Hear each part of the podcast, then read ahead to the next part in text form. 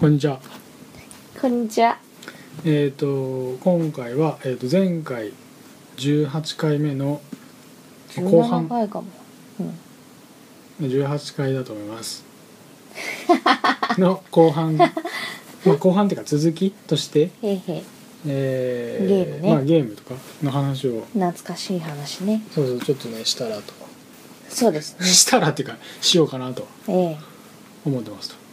まあこの間はこうドンジャラあたりでねそうそうそうそう。やってたええやねってみたたねいな話になったんです。まあうちのゲームの話ちょっとしていいですか。どうぞ。うちねあのお正月に結構ゲームやるんですうよ。ん。いっぱい。あそうなんだ。そううん。なんで正月に、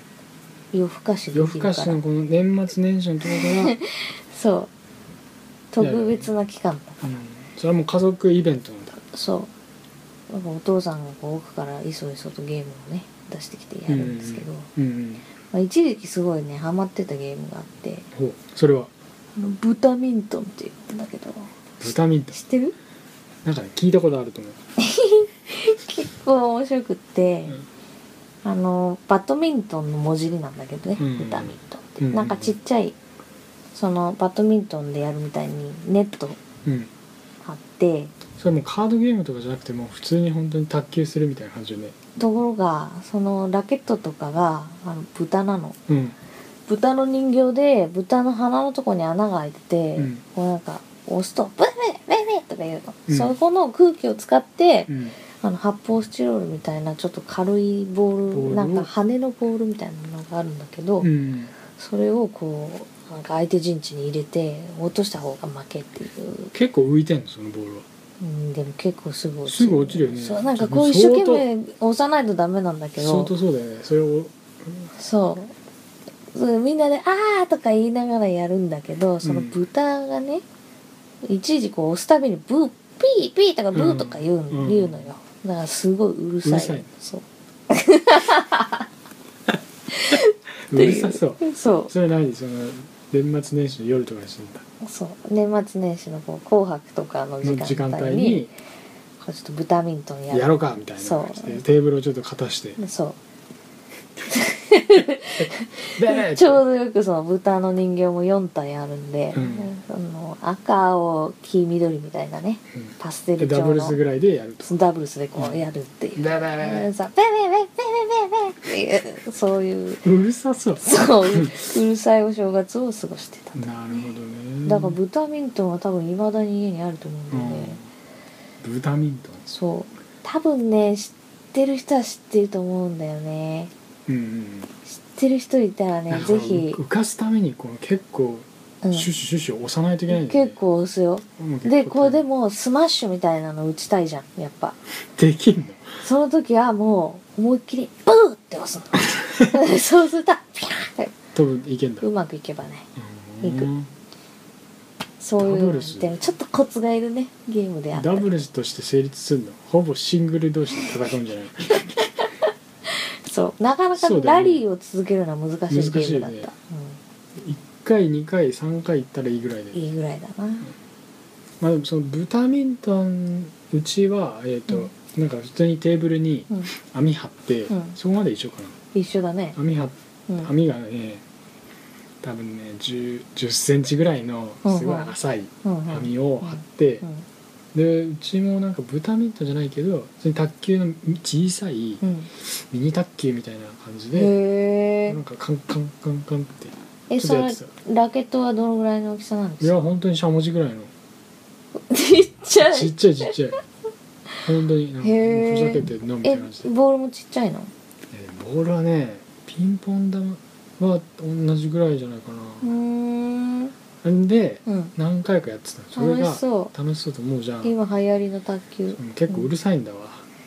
ブタミントンと一緒じゃないですかその弾く音うんでテーブルもさうん大理石じゃないけど結構石のテーブルだったと思うけどへーうんうん結構カンカンカンカン言ってうん楽しいけどやっぱうるさいねってうんうるみたいな感じで 年々年々っていうかだんだんしなくなったねあっという間えにーえそれダブルス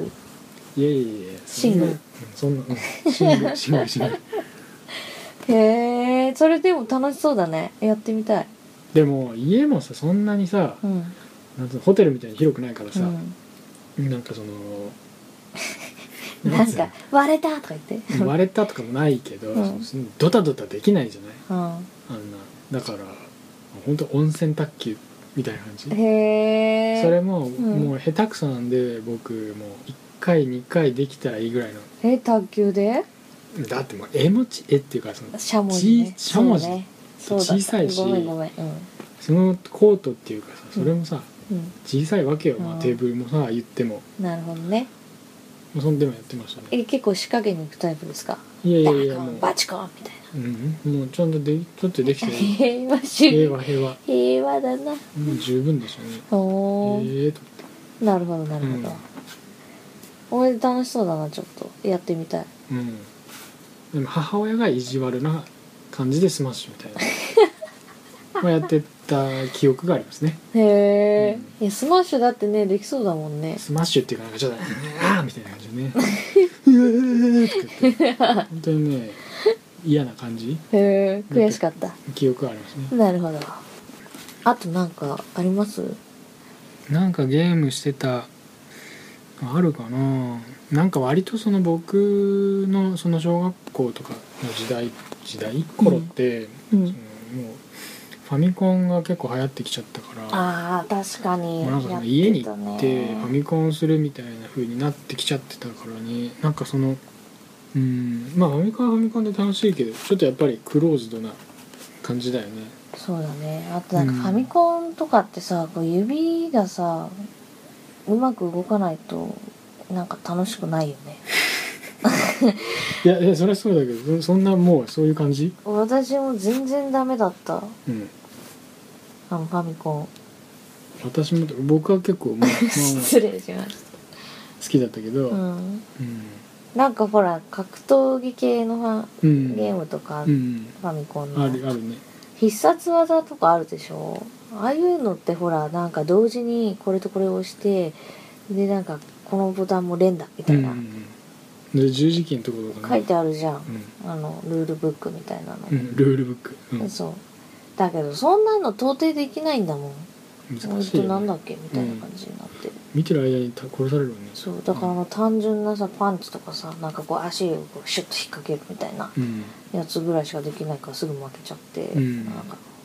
やめたみたいな感じなだらなっいたよねうんでもだ男性は男性というか男の子は結構その技を出したいとかさうん、そうれはまか結っ構たなよんかねこだわるよねうんうんいやーファミコンはなマリオとかですらだってやっぱり難しかったもでマリオカートぐらいならいいんじゃないんマリオカートはでもスーパーファミコンだよねのああそうそうそうマリオカートは割とね割とあ横スクロールのいわゆるマリオねえどういうことえ横スクロいやール車のゲームじゃなくてあのなんか土管を行ったりするやつでしょあそうそうそうそうそう横スクロールのそうスーパーマリオぐらいスーパーうんまでかな、うんさあのまだドットで書いてあるみたいなマリオうんの、うんあれも難しかったなうんでもなんかあの時代ってなんか今もあるのかもしれないけどうんみんな結構文房具とかも凝ってなかった文房具はね本当に困ってた凝ってた凝ってた本当にそう思ってるんですかいやなんか記憶にあるのはね僕持ってないけど持ってなかったけど、うんなんか周りのその持ってた人ねうんなんつうのかななんかなんかもうあのなんていうの筆箱のこと言ってんの筆箱なんだけどう車で言うとんうんなんかもう古いリンカーンみたいな感じでなんかすごついとにかくごついうんえなんかあの普通の筆箱ってこと筆箱あえそう大体小学生ぐらいの頃のこと言ってるよねえ売ってる売ってるなんかねうん車のねうんボディみたいな感じでねえそれ素材は何でできてんのいやプラスチックとあとはなんかクッション材みたいなの入ってると思うんだけどね本当になんか四角いそれなんか滝の滝の筆箱とかいうやつじゃないのかうんそうだと思うななんか取り出しやすいようにさちょっとこちょうっと斜めになったりするやつじゃないうんなんかそんな感じなんか基地みたいな感じかもしれないななんか黒塗りのさへーなんかもうでかすぎんだろみたいなそん机なに持対っしてる人いてた机に対してうんうん10分の1ぐらいのサイズはあると思うよそんでかいんだもんちちょっとだって勉強できないねそんな大きなする気ないでしょょうね、へまあ、えそのなんかそういう筆箱持ってることが一つのステータスだったよね多分ねう、んうんうんうん意味は分かんなかったけど、うんうんうん、でこっちはニヤニヤしてたけどねいやでもまあそういう人いたよな私の時は筆箱でかに関して言えば最初はみんなほらあの赤いさ赤とか黒とかの革製のなんていうのパカパカってやる本当にオーソドックスの筆箱12年生の時とか持ってるんだけどうんだんだん高学年になってくるとなんかキャラクターのカンカンの筆箱うんとかを持ち始めて、うんまあそうだよねそうそうそう、うん私はねあのスヌーピーのうん筆箱を使ってたうんでもカンカンのやつってなんか止めが甘くなるのようんだからなんかこう 帰るとランドセルの中で「ああーなんかもう全部出てる飛び散っ」てそうみたいなことがよくあったそれでその大体そのゴム周りに巻いたりとあかあーそうそうそうそなんかそのやっていったりするよねううん用心深くなっていくよねうんそうそうそうであと人によってはもうそういうふうになれるからもうカンペンケースみたいなのじゃなくてプラスチックとかね、うんあのアルミみたいなのじゃなくて、うだんだんそのよ無印とかにあるようなんうんビニールケースみたいあなのとーか、うんチャックのねチャックのね、うんうんとかに移行していって、うんなんかいかにそのあんまりそのキャラクターに依存しないうん感じにこう変わっていくかみたいなところはうんなんかあったよね。でもなんか私チャックの筆箱ですごいがなんていうの悲しい思いしたことあってうんお気に入りの柄のねチャックの筆箱を使ってたんだけど、うんあのマーカーをね、うんこうふ中で蓋が外れててああーの色が染みちゃって、ああ気に入ってたのに、うんうんってなった思い出とかあうる、んそれまあでもそういうのあるよねよくもあるよねもうなんかそのボボールペンとか持ち歩かないにしてもなんかその鉛筆の先のその、なんか黒いくん鉛筆の芯とかがもうぐちゃぐちゃに汚くなってたら、でなんか内側がもう なんかもうなんかわかるねねなったりしね嫌な感じになったりするから、うちあれですよあと高学年の時私の周りみんな結構ロケット鉛筆と言われるものを使ってたよ、うん、知ってるロケット鉛筆うん知ってる知ってるなんかあのこうなんか、う、うんん、なんていうのプラスチックのになんか芯が刺さってて鉛筆の、うんそれがこう10個ぐらいそうねひっついててで抜いて上から刺すんだよねそうそうそうそうあれ抜いてあの短くなったら抜いて上から刺してなんか忘れてしまうんだよねなんつうの、その芯が丸くなったのをそううん上に持って帰って見えない見えない一番上に刺すわけでしょそうそうでとんがってるやつを前に出すわけでしょそうで機能としてはその芯がとんがってるからこそあの その前についてる今使ってる ダメだこのロケット鉛筆の ダメこれ説明するの難しいあいやいやいやだけどでえっと芯が尖ってるから前に突き出るような仕組みなんだそようそうそねってことはもう例えば10本あったとしたらううん玉が10個あったらうんみんなその芯が丸くなってきてたら前に出ようがないことになっちゃうんだよねそうだから芯がすぐ引っ込んじゃ うなんか書こうとすると「あー」みたいなだからロケット鉛筆はねそこがねっていうかうんだからちょっとデメリットだよそうねデメリットだしなんか画期的なように見えて全然あれだよねそうそのそもそも削鉛筆削る手段はあったのあれないよでもう使い切丸っておくしなまいったらだからどんどんこうやって引っこ抜いて後ろに一番てっぺんに刺してっていうのの繰り返しでもでも全部芯が丸くなったらさっき言ったみたいに捨てるしかないんでしょそうそ言ううこそとう捨てるしかないよねだけどすっごいみんな使ってたよ、うん使ってたねうん、なかなかでもいろんなデザインがあってね面白かったは面白かったけど機能としてはちょっともう一つうんあなんかね小学校ぐらいの時その鉛筆を削ってうんまだシャーペンとかがそんなに出てなかったのか、まあ、うんシャーペン使わないでいきましょうみたいな感じだったか、うん鉛筆を結構使ってて、うんなんかちっちゃい鉛筆削りみたいなのうをん筆箱に一緒に入れてる人もいるし、うんうん持ってなかったらその教室にある鉛筆削りうんうをん使ってうん削ってみたいなのやってたね、うんへでそのーなんか教室の一番後ろのゴミゴミ箱ケースみたいな近くかなんかうんにゴミ箱があってゴミ箱ケースの近くに ゴミ箱ある違うで違うし違ょう違うほうきとかはいほうきとかしまうあーロッカーねロッうんロッカーっていうほどじゃないけど、掃除用具入れよそうそうそう、うんあってその近くにうんその教室のゴミ箱があって、あったあったそこでなんか鉛筆削りをするうんうんしてうん自分の席に戻るみたいうなん感じだったね。それってね授業中も例えばうん「先生鉛筆が丸くなってきたので後ろで削ってもいいですか?」とかいう人も現れるのいやうーんとねそれはさすがに現れないこの時代にはいなか ったね知らないけどへえなんか休み時間とかにうんうん削ってみたいな感じだった気がするえポイタ君はどっち派だったの何が鉛筆削りを自分でちっちゃいの持ち歩くのか教室のを使ってたのああちっちゃいの持ってたんじゃないかな曖昧すぎる持ってたと思うへえそうなんだうんであのも自動じゃなかった鉛筆削り教室のやつとかってウィ自動ーって入れるとさ「ウェー」とか言っ自動のやつもあったてすごい怖いのな、ううんん怖い怖い怖い指指入れそうるなんかみんなでそうそうそうそうなんつうのなん入かれろよみそたいうな、そね、うそうなんかこう肝試しじゃないけどうなんかん度胸試し度胸試し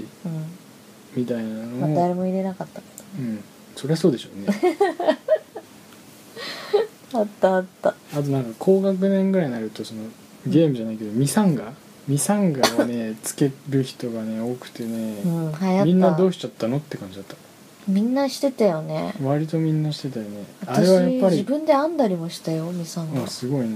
それやっぱ数効果なのかな数効果もある男子は多分数効果だよね数効果かそのなんかサッカー効果サッカーうんあとはなんかその当時 CM のボンカレーかなんかのラモスなんだっけ出てたねそういえばなんかどんどん成長していくしていってラモスラモスになるなんか覚え懐かしいなんかお母さんおかわりみたいおかわりとか言ってねななんかそういうあなんか覚えてるもう一杯みたいななんかそうねよく覚えてるねなんかあったよねあれあったのあった CG はよくできてたよねうん CG だったっけなんかうにゃーってなんの大きくなるときにだんだん顔が変化していくああでカメラも割とこう回ってう、うん、いくような感じ気がするけどねへえまあまあちょっとミサンガの話に戻りますけど、え女子はね多分あの切れたら願い事が叶うっていう節がすごい好きだったんだとえあ思あうんだよねなるほどねそうそれでしてたんだと思う、うん結構ねいまだに多分どっか奥探せばあると思うんだ、ううんんミサンガでも結局さ全然切れないんだよミサンガ、でしまいには自分で切る切ろ切り目ちょっと入れるんじゃない そうそうそう引きちぎろうとそうしそたうしそうそう であの通な人は足につけてねあそうそうちょっとかっこいいよね、うん僕はつけなかったですね腕にも一回つけたかもしれないけどうんなんかこんなんで夢が叶えるんだったらと思って急なんで急に現実的だね結構冷静な子供だったんだねそうだねもう冷ややかすぎたね、私なんて毎日いつ切れるかないつ切れるかなって見てた切れたら何をお願いしようかなうんそれじゃ遅いんじゃないの切れる前からなん決めかとかこなういとダメなのイメージした方がいいんじゃないのだってほらお願い事いっぱいあったからなそっかそっかまあもうでもねそんなの小学生のねたわごとだよねうんまあまあまあこんな感じですかこんな感じですかねもうね結構長く話してるよいやもうこのテーマでも結構あれだね懐かしいものいっぱい出懐てかきしいて、よね割とまあなんか今回そのねいろいろゲームを あのインターネットで、うんなんか昭和のおもちゃとかねうん、調べてみると出てくると思うんですけど、うん、結構面白かったねあー結構バラエティーに富んでるね、うんまあ、その今の子たちが あのどんなゲームしてるかちょっと定かじゃないから何とも言えないけど、まあ調査必要でねう、ん、でも結構あの くだらないものからねちょっと大人のゲームっぽいものまでまあそう割と幅広でうん取り揃えてあったなってい2000年前のねうそうそうそうね印象があるうん、ある感じがする、うんまあ、ちょっとまた引っ張り出してきてやりたいなとか、うんあーこんなの集めてたな多分残ってるなとかう、いうんのをねちょっともう一回やってみたくなる、感じでねそんな感じだったねうんそうだねうん、お知らせありますか お知らせはまだありませんまだありません、まだありませんなんかありそうなんですけど、うんまだありませんえええー、Twitter インスタグラムやってますうん、もしよかったらフォローしてください、えーコメント何かあればお待ちしていますそうですねじゃあ今日はこんなところでしょうかはいこんなところでまたのお越しをお待ちしておりますまたねだね